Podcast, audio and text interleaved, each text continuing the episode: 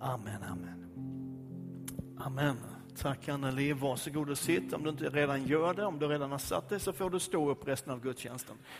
Det är så vi jobbar här. Jag skojar bara, fattar du? Hoppas jag. Eh, vi har två söndagar kvar med Saltaren. Vi håller på hela sommaren. Idag ska vi titta lite grann på, på en psalm och sen så nästa söndag ska vi titta på en annan psalm. Eh, så, har ni haft en härlig sommar? Och nu är det äntligen slut, det var för skönt. Va? Ja, vi har haft det bra. Jag började, jag började jobba den här veckan. Eh, haft lite semester, åkt lite båt, haft huset fullt med barn och barnbarn och spelat lite golf och haft det jätteskönt. Men det mm, är gott att vara tillbaka. Det är gott att vara i Guds hus. Det är väldigt härligt att få träffa dig igen och längtat så efter dig. Speciellt dig har jag längtat efter så mycket. Så det känns underbart. Hörrni, en del av er har antagligen hört den här berättelsen om aporna. Den brukar användas i en del sådana här nu ska vi träffas och, och förverkliga oss själva och tänka out of the box och allt sånt där. Och jag vet inte om den är sann ens, men det är en så pass bra story så jag tänkte jag drar den i vilket fall som helst. Vi utgår från att den är sann, eller hur? Det är ju pastorn som säger det här. Det här handlar om några forskare som gjorde ett experiment där man stängde in fem små apor i ett rum.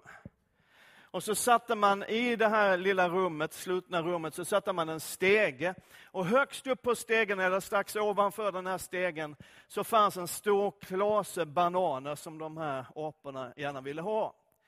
Så när de upptäckte klasen med bananer och stegen så började de naturligtvis att försöka ta sig upp på den här stegen. Det är bara det att de här ondskefulla vetenskapsmännen, vetenskapen är ond, det vet du. Eh, så fort en apa kom något steg upp på den här stegen så blev de sprayade uppifrån, nerduschade med iskallt vatten. Och det tyckte de inte om. Visst är det, visst är det elakt? Sådana är de, vetenskapsmännen. Eh. Och de försökte, liksom, de ville ju ha de där bananerna, så de försökte, men varenda gång så kom liksom iskallt vatten från taket. Och till slut så, så brydde sig aporna inte om de där bananerna längre. De bara visste, stegen är inte bra, Bananerna ser goda ut, men det blir iskallt och vi blir alldeles blöta. Vi struntar i det här. Så det var deras inställning. Sen tog man ut en apa från det här rummet, och satte in en ny, som inte hade varit med om den här upplevelsen. Och den sprang ju genast bort till stegen, men då försökte de andra aporna att hindra och liksom talade om på apspråket då, som, som du vet, att det där är inte bra. Alltså, om du går upp för stegen så kommer de att spruta vatten på dig, du blir iskall och blöt och, och det är jättejobbigt. Så till slut så brydde sig inte den apan heller om stegen och bananerna. Och så fortsatte man så, bytte ut en gammal apa mot en ny hela tiden. Och till slut så hade man fem helt nya apor. Och då hade man slutat att spruta vatten för länge sedan stängt av vattnet. Men när man hade fyllt det här rummet med fem nya apor så var det ingen av dem som brydde sig om stegen eller att klättra upp till bananerna därför att det fanns liksom en spridd sanning som man själv aldrig hade upplevt. Att stegen är dålig, bananerna ser goda ut men vi kan inte ta dem det här går inte. De här fem nya aporna, ingen av dem hade varit med om det iskalla vattnet. Men någonstans så hade ett beteende spritt sig. Någonstans så följde man mönstret utan att veta varför. Och jag tror att det är rätt bra för dig och mig att ibland ställa frågan till oss själva. Varför gör vi som vi gör? Och det kan vara rätt bra att ställa sig den frågan också, så här en söndag förmiddag i ena kyrkan. Vad är det vi håller på med här? Vad är det som gör att ganska många av oss kommer hit varenda söndag och ännu fler kommer hit de flesta söndagar och några kommer då och då, men vi kommer hit. Söndag efter söndag så följer vi mönstret. Nu vet jag, jag ska inte förolämpa dig, jag vet det finns många i lokalen idag som vet att det finns väldigt, väldigt goda skäl att komma till Guds hus när det är söndag. Sunday is church day. Och för dig som redan vet det här så blir den här predikan kanske en påminnelse och lite uppmuntran. Jag hoppas det i alla fall. Men kanske finns det någon som ändå funderar på ibland, varför går jag hit? Följer jag bara ett mönster som jag en gång har lärt mig? Och liksom, det är ju så man gör. Eller finns det någonting annat? Nu går vi till psalm 84. Här står det så här. Hur ljuvliga är inte dina boningar, Herre Sebot? Min själ längtar och trängtar till Herrens gårdar. Min själ och min kropp jublar mot levande Gud. Den här texten handlar om templet. Den är skriven av Koras söner. Och Koras var en man som det står om redan långt tillbaka i Moseböckerna. Det är inte exakt de sönerna, utan det är släkten till Koras som var tempelsångare och lovsångsledare i tempelgudstjänsten. De har skrivit den här. Och sången handlar om templet. Salmen handlar om templet och gudstjänsten. Och man ger uttryck för att det fanns någonting här som lockade. Det verkar finnas någonting i Guds hus som drar. David skriver i psalm 122 att jag blev glad när man sa till mig vi ska gå till Herrens hus. Det är ju bra om det är så. Det är, det är mycket jobbigare ifall man blir ledsen. Så nu går vi till kyrkan och så deppar du ihop. Men så var det inte för David. Och uppenbarligen inte för Koras söner heller. Det fanns någonting där. Det står om ljuvliga boningar. Det om hur själen längtar och trängtar. Eller som The Message uttrycker det, och jag tycker det här är så, så sköna ord. Vilket vackert hem du har, Gud, änglaskarornas härskare. Så har jag alltid velat bo. Har du tänkt det någon gång när du har gått in i, i något hus någonstans? Så där har jag alltid velat bo. Alltid drömt om ett hus hos dig där jag kan sjunga av hjärtats lust för Gud som lever. Visst är det bra? Vid templet var platsen för Guds närvaro. För Herrens härlighet. Det var liksom inte byggnaden i sig själv som var bärare av någon, någon härlighet eller helighet eller närvaro på det sättet. Före templet så så firade israeliterna sin gudstjänst i tabernaklet, ett tält. Jag vet inte hur det är med dig, men jag hatar tält. Det är det värsta sätt att bo på som en människa kan bo på. Och det, det, det är det visst. Och det satte liksom israeliterna ihop åt den levande guden. Här kan du kampa. Liksom på Guds egna instruktioner. Vi ska kanske lägga till det.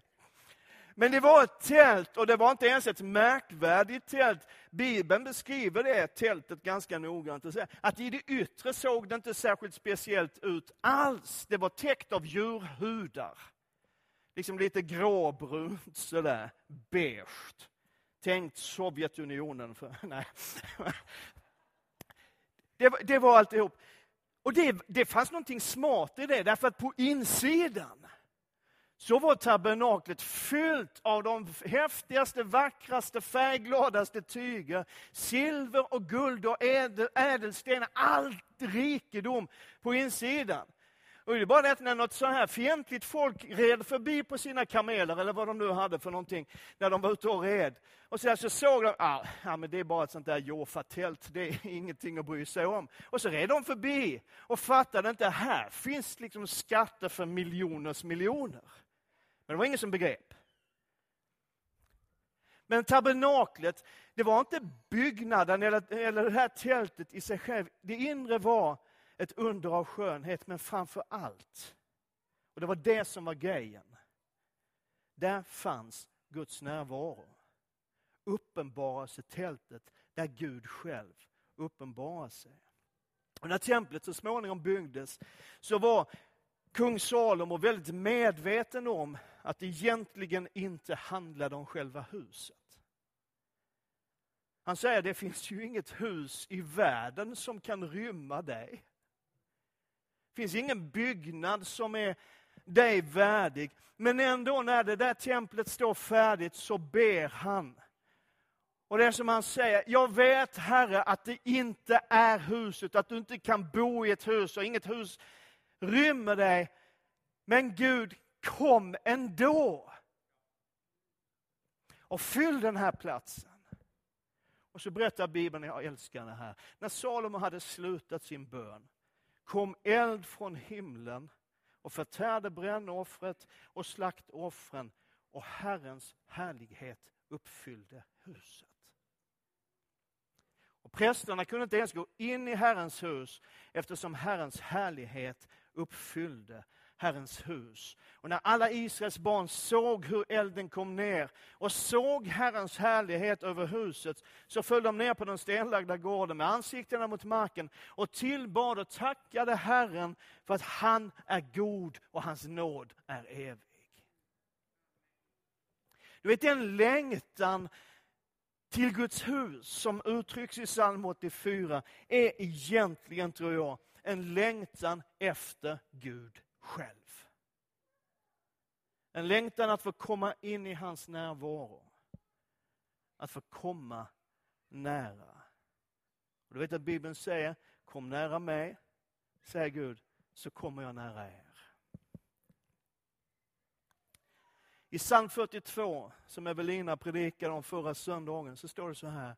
Som hjorten längtar till vattenbäckar, så längtar min själ efter dig, o Gud. Min själ törstar efter Gud, efter den levande guden. När får jag komma och träda fram inför Guds ansikte? Har du känt så någon gång? Har du haft en längtan? Liksom, när?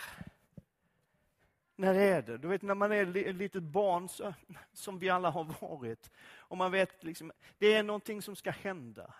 Liksom, när ska vi öppna julklapparna? Eller vad det nu är. När? Och det finns liksom i den här bönen, den här längtan. Liksom, men när blir det? Är vi inte framme snart? Är det inte dags snart? När får jag komma inför Guds ansikte? Eller psalm 63, Gud du är min Gud, tidigt söker jag dig. Min själ törstar efter dig. Min kropp längtar efter dig i ett torrt och törstigt land utan vatten. Så söker jag dig i helgedomen för att få se din makt och härlighet. Jag vill säga, ta med dig den här tanken, det blir ett par tankar som jag skulle vilja att du tar med dig, du gör som du vill. Men, men jag skulle säga så här, Guds närvaron förvandlar oss. Guds närvaron förvandlar dig och mig.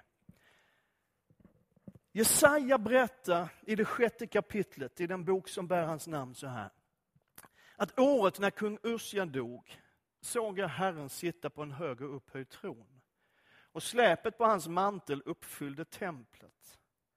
Serafer stod ovanför honom, var en hade sex vingar, med två täckte de sina ansikten, med två täckte de sina fötter, med två flög de. Och den ene ropade till den andra, helig, helig, helig är Herren Sebaot. Hela jorden är full av hans härlighet. Rösten från den som ropade fick dörrposterna och trösklarna att skaka och huset fylldes av rök. Då sa jag, ve mig, jag förgås. Jag är en man med orena läppar och jag bor bland ett folk med orena läppar och mina ögon har sett kungen, Herren Sebaot. Då flög en av seraferna fram till mig och i hans hand var ett glödande kol som han hade tagit från altaret med en tång. Och med det rörde han vid min mun och sa, när detta har rört vid dina läppar är din skuld borttagen och din synd försonad. Jag hörde Herrens röst och han sa, vem ska jag sända och vem vill vara vår budbärare? Då sa jag, Herre, här är jag, sänd mig. Vet, Jesajas upplevelse, han står i Guds närvaro, i Guds absoluta närvaro, inför Guds tron. Och den första upptäckt han gör det, och jag har sagt det här förut, jag platsar inte här. Jag hör inte hemma här. Det här går liksom inte. Jag, en syndig människa, jag som som har gjort fel, som har sagt fel, som har ljugit, som har svurit, som har, har gjort allt konstigt och fel. Jag hör egentligen inte hemma här. Det är hans första upplevelse. Men den stannar ju inte där. Det skulle vara bedrövligt att ha en kyrka som bara läser syndabekännelsen varje söndag. Eller hur? Vi träffas liksom klockan 11 på söndag förmiddag och så läser vi syndabekännelsen tillsammans. Jag, fattig, syndig människa. Bra, nu går vi hem. Men det stannar ju inte där och det stannar inte där i någon kyrka jag känner till heller, ska jag säga. Utan någonting rör vid honom, Jesaja. Och syndernas förlåtelse och rening uttalas över honom. Och från den stunden är Jesaja förvandlad. Och när Gud kallar så säger han, jag är här, I'm all yours. Vad du än behöver Gud, jag går.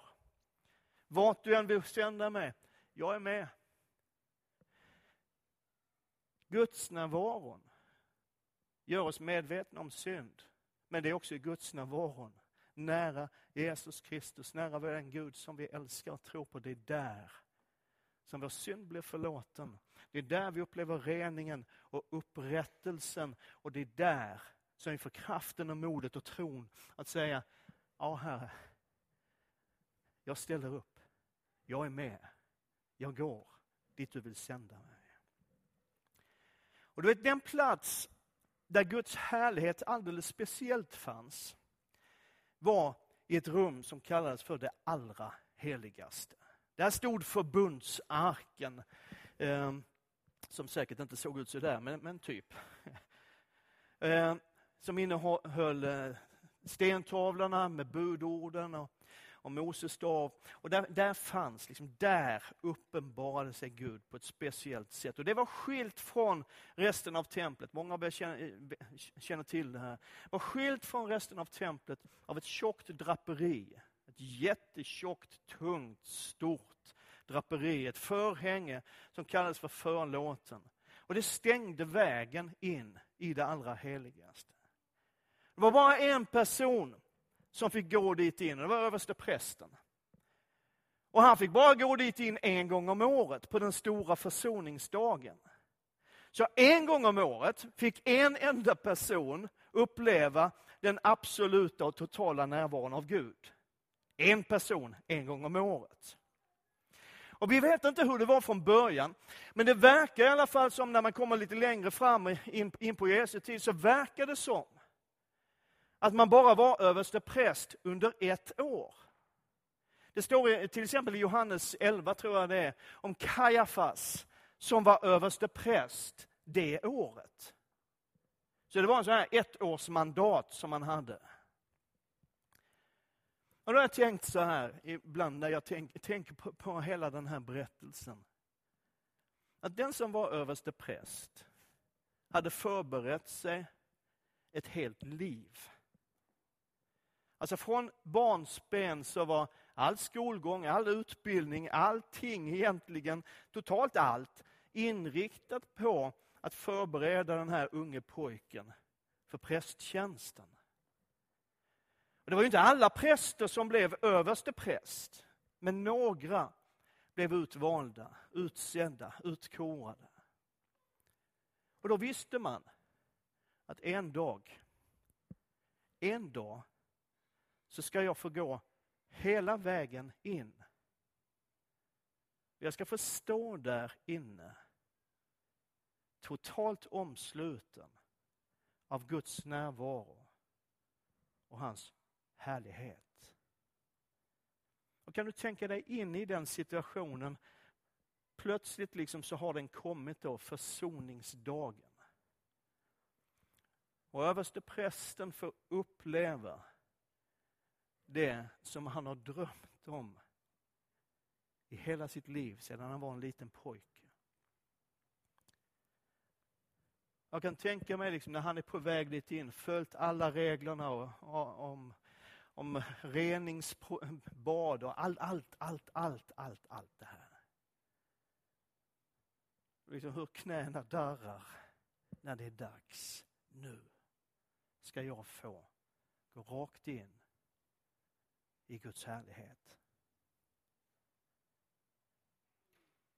Kanske har han frågat någon äldre kollega som har varit där. Hur är det? Hur är det där inne? Och den gamle prästen har sagt, min unge vän, det, det går inte att förklara. Och så står han där inne. Kanske faller ner på sitt ansikte. Guds helighet och härlighet vilar över den platsen. Och samtidigt så vet han hela tiden, när han är där inne, att när jag går ut härifrån får jag aldrig mer komma hit in.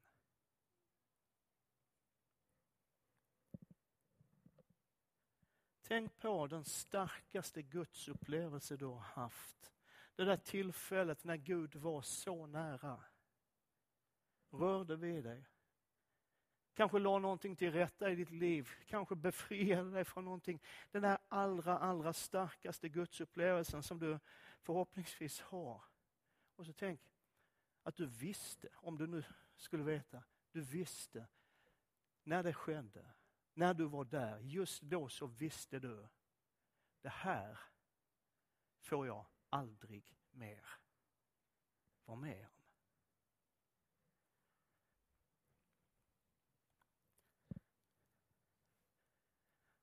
Men när Jesus dog, när Jesus dog, gav upp andan, så brast förhänget i templet. Hela vägen uppifrån och ända ner. Och vägen in i det allra heligaste. Rakt in i Guds närvaron. Och Guds härlighet öppnades för alltid.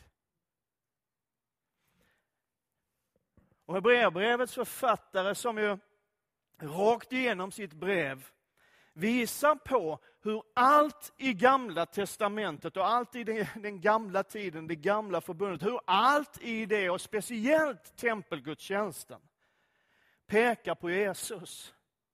Han skriver så här.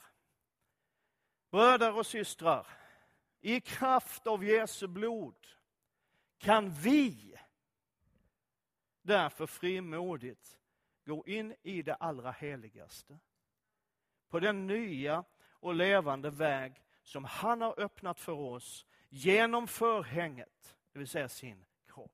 Alltså vad är det han säger? Jo, han säger att Jesu död öppnar vägen. Inte bara för en och annan präst, utan för var och en som tror. Rakt in i Guds närvaro.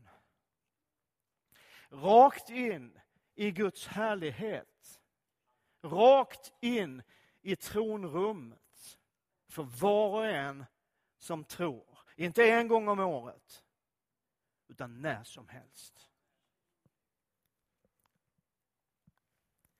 Hebreerbrevets författare skriver också, vi har inte, jag undrar hur många gånger jag har citerat det här bibelsammanhanget. Vi har inte en överste präst som inte kan ha medlidande med våra svagheter. Utan en som har varit frestad i allt liksom vi, fast utan synd. Låt oss därför, varför? Därför att vi har Jesus som överste präst. Och han rev ner förhänget. Låt oss därför frimodigt gå fram till nådens tron för att få barmhärtighet och finna nåd till hjälp i rätt tid. Och varje gång jag läser det, det, det textsammanhanget, och det är ofta, jag citerar det jätteofta därför att det betyder enormt mycket för mig. Så varje gång så tänker jag på alla de hundratals gånger när du och jag försöker själv. När någonting har gått sönder för oss, när vi har, har liksom skruvat till livet lite onödigt mycket. Har du varit med om det någon gång? Du är mer skruvad än vad du vet om.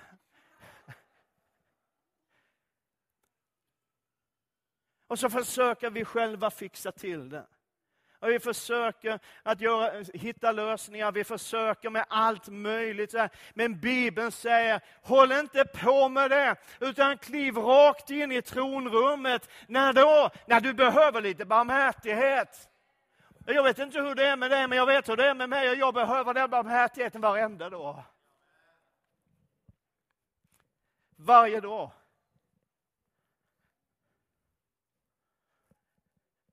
Kliv in när du behöver nåd till hjälp. Och hitta den hjälpen i rätt tid innan det är för sent. När det är rätt tid att få hjälp? När du behöver den. Fattar du? För Guds närvaro, det här är det andra som jag vill säga, som jag vill att du tar med dig hem och, och funderar på. Guds närvaro förvandlar oss, men den förvandlar också våra omständigheter och den förvandlar hur vi ser på det som händer. Amen. Tillbaka till psalm 84, står det så här i vers 6 och 7. Det här är en av de psalmerna där versindelningen är annorlunda i den engelska bibeln, men det behöver de flesta av oss inte bry oss om. Saliga är de som har sin styrka i dig, som har dina vägar i sitt hjärta, när de vandrar genom Tåredalen. När de vandrar genom Tåredalen så sätter de sig ner och deppar ihop. Nej, det står inte det. Utan det står, när de vandrar genom Tåredalen så gör de den rik på källor. Wow. Och höstregnet täcker den med välsignelse. Den här salmen, och ingen psalm egentligen, och inte Guds ord heller, förnekar inte att Tåredalen finns. Att vi möter svåra tider. Och att det ibland kan vara väldigt jobbigt att leva. Det är ingenting som Guds ord förnekar. Men den säger att också där, när det är väldigt jobbigt att leva, när det är trångt, när det är eländigt på olika sätt, också där finns för den som har sin styrka i Herren källor av glädje och välsignelse. Också där. Prisat vara Herren namn.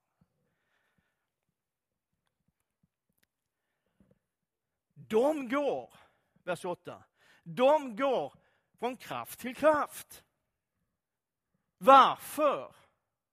Jo, därför att de träder fram inför Gud. Alltså det finns en hemlighet till att uppleva kraft och glädje och välsignelse i sitt liv, även om det ibland är trångt och tåredal och allt vad det nu är. Det finns en nyckel, det finns ett sätt att ändå uppleva kraft och välsignelse. Vadå? Att träda fram inför Gud.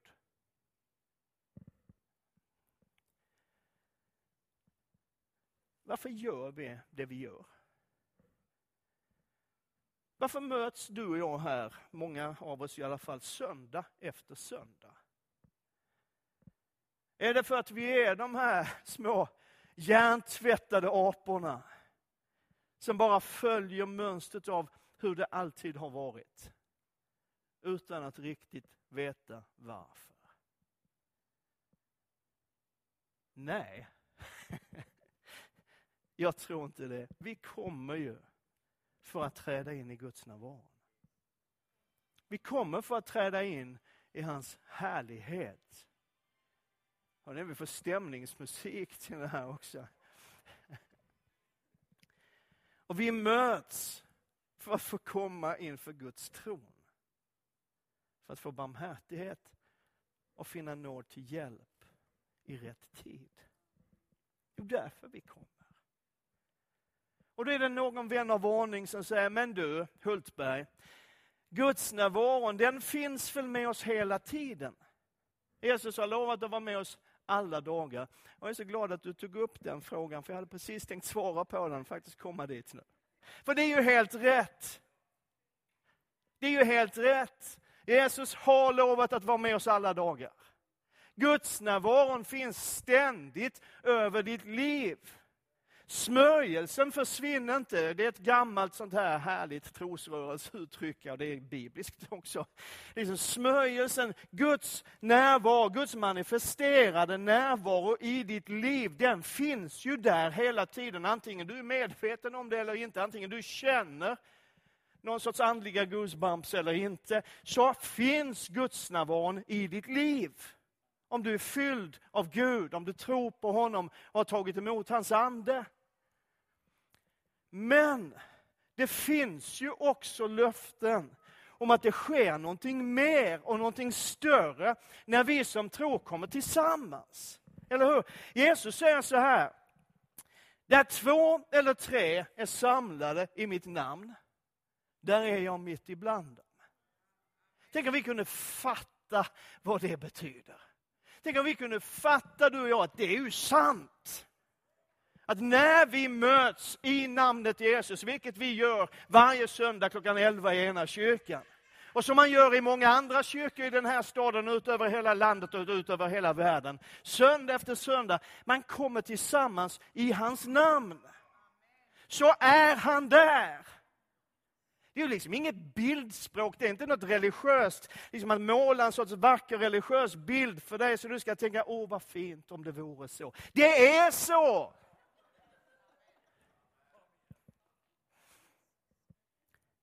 Det är ju så. Och vet du att om Jesus är någonstans, om Jesus befinner sig på någon plats, så är all hans kraft där.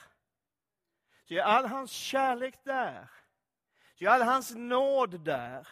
Så är all hans förlåtelse där. Så är all hans helande makt där. Så är all hans upprättande kraft där. Ibland tror jag att du och jag skulle må bra av att börja ta Guds ord på allvar. För Guds ord är inte till för att måla religiösa målningar i ditt sinne. Åh, vad fint. Det är så. Om Jesus säger att om ni kommer samman i mitt namn, så är jag där. Om Jesus har sagt det, så är det så. Så när vi samlas i hans namn så är Jesus påtagligt närvarande. Han är med dig när som helst, var som helst, var du än är. Men det sker någonting mer när vi kommer tillsammans. Amen. Det sista dygnet har jag tillbringat över åtta timmar ensam i bilen. Och det gör jag en massa olika saker. Jag ska inte låta frommare än vad jag är, men jag lyssnar på musik och jag tänker. Och så. Men jag har faktiskt umgåtts en del med Jesus också. Under de här bilresorna. Bett det har varit jättehärligt att få prata med Jesus och hänga med honom. Och, och fått, jag har fått en del tankar och så, som jag tror kommer från honom. Men grejen är att det spelar ingen roll att jag hade åtta timmar för mig själv och Jesus. Nu umgicks vi inte riktigt. Ja, han, var, han var ju där, liksom, men jag pratade inte med honom hela tiden. men grejen är att jag längtade hit idag i alla fall. Varför? Ja, därför att du är här, men framförallt därför att det finns ett löfte att när vi kommer tillsammans i hans namn så är han där. Och det finns en starkare gudsnärvaro när du och jag är tillsammans inför tronen än vad det är när jag sitter i min gamla Peugeot själv.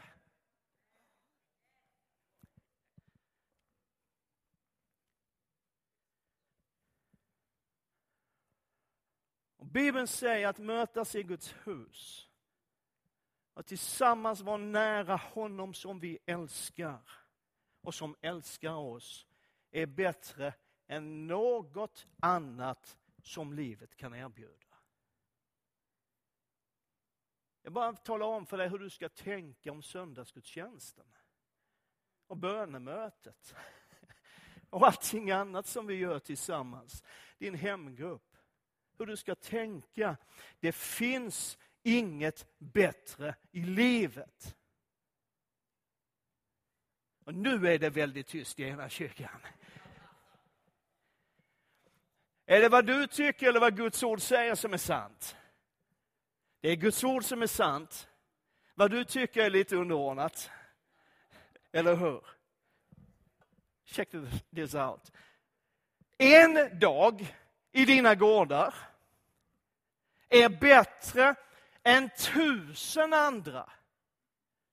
Jag vill hellre vakta dörren i min Guds hus än bo i de gudlösas tält. Där har du det igen. Det är gudlöst att bo i tält.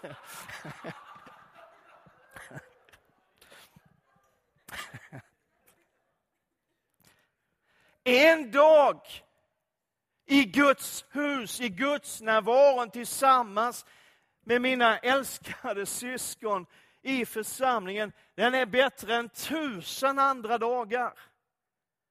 Ja, det tycker inte jag. Nej, men det är inte vad du tycker som styr. Det här är Guds ord. Halleluja. Eller för, för att använda the message, ibland så är det så spot on. Så, så här. En dag hemma hos dig, på denna sköna heliga plats, slå tusen dagar på en grekisk havsstrand. Jag gillar grekiska havsstränder. Jag känner att den här versen behöver tala in i mitt liv. Men den behöver tala ännu mer in i ditt liv. Sen står det så här, och jag tycker det här är så skönt uttryckt. Jag skurar hellre golv i Guds hus än är hedersgäst i syndens tält. Eh, eller slott. Alltså det finns ingenting bättre för den som tror, den som älskar Jesus. Det finns ingenting bättre än att få komma tillsammans. Att resa sig upp, om man orkar, lyfta sina händer mot himlen och tillsammans lovsjunga och lovprisa den levande guden. Ja, men jag kan inte alla de där sångerna. Ja, men sjung ändå människa. Det är väl ingen som bryr sig om ifall du sjunger falskt, det gör Lasse också.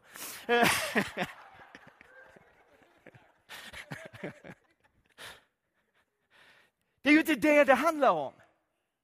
Ja, men kan vi inte sjunga de sångerna de säger? Vi kan sjunga alla sånger, det spelar ingen som helst roll. Allt tillhör oss i Guds rike. Det är liksom ingen stil vi pratar om nu. Utan vi pratar om ditt och mitt hjärta. Vi är till för att lovsjunga Gud och när vi gör det tillsammans så är han där. Åh, så häftigt det är. Om vi fattade det här så, så, skulle vi liksom inte sitta och vara lite tjuriga för att vi inte kan sångarna eller för att det är någon sång som vi inte tycker om eller vad det nu är för någonting. Då skulle vi bara säga, om jag lovsjunger nu och är tillsammans med honom, då är Jesus här. Och då kan vad som helst hända.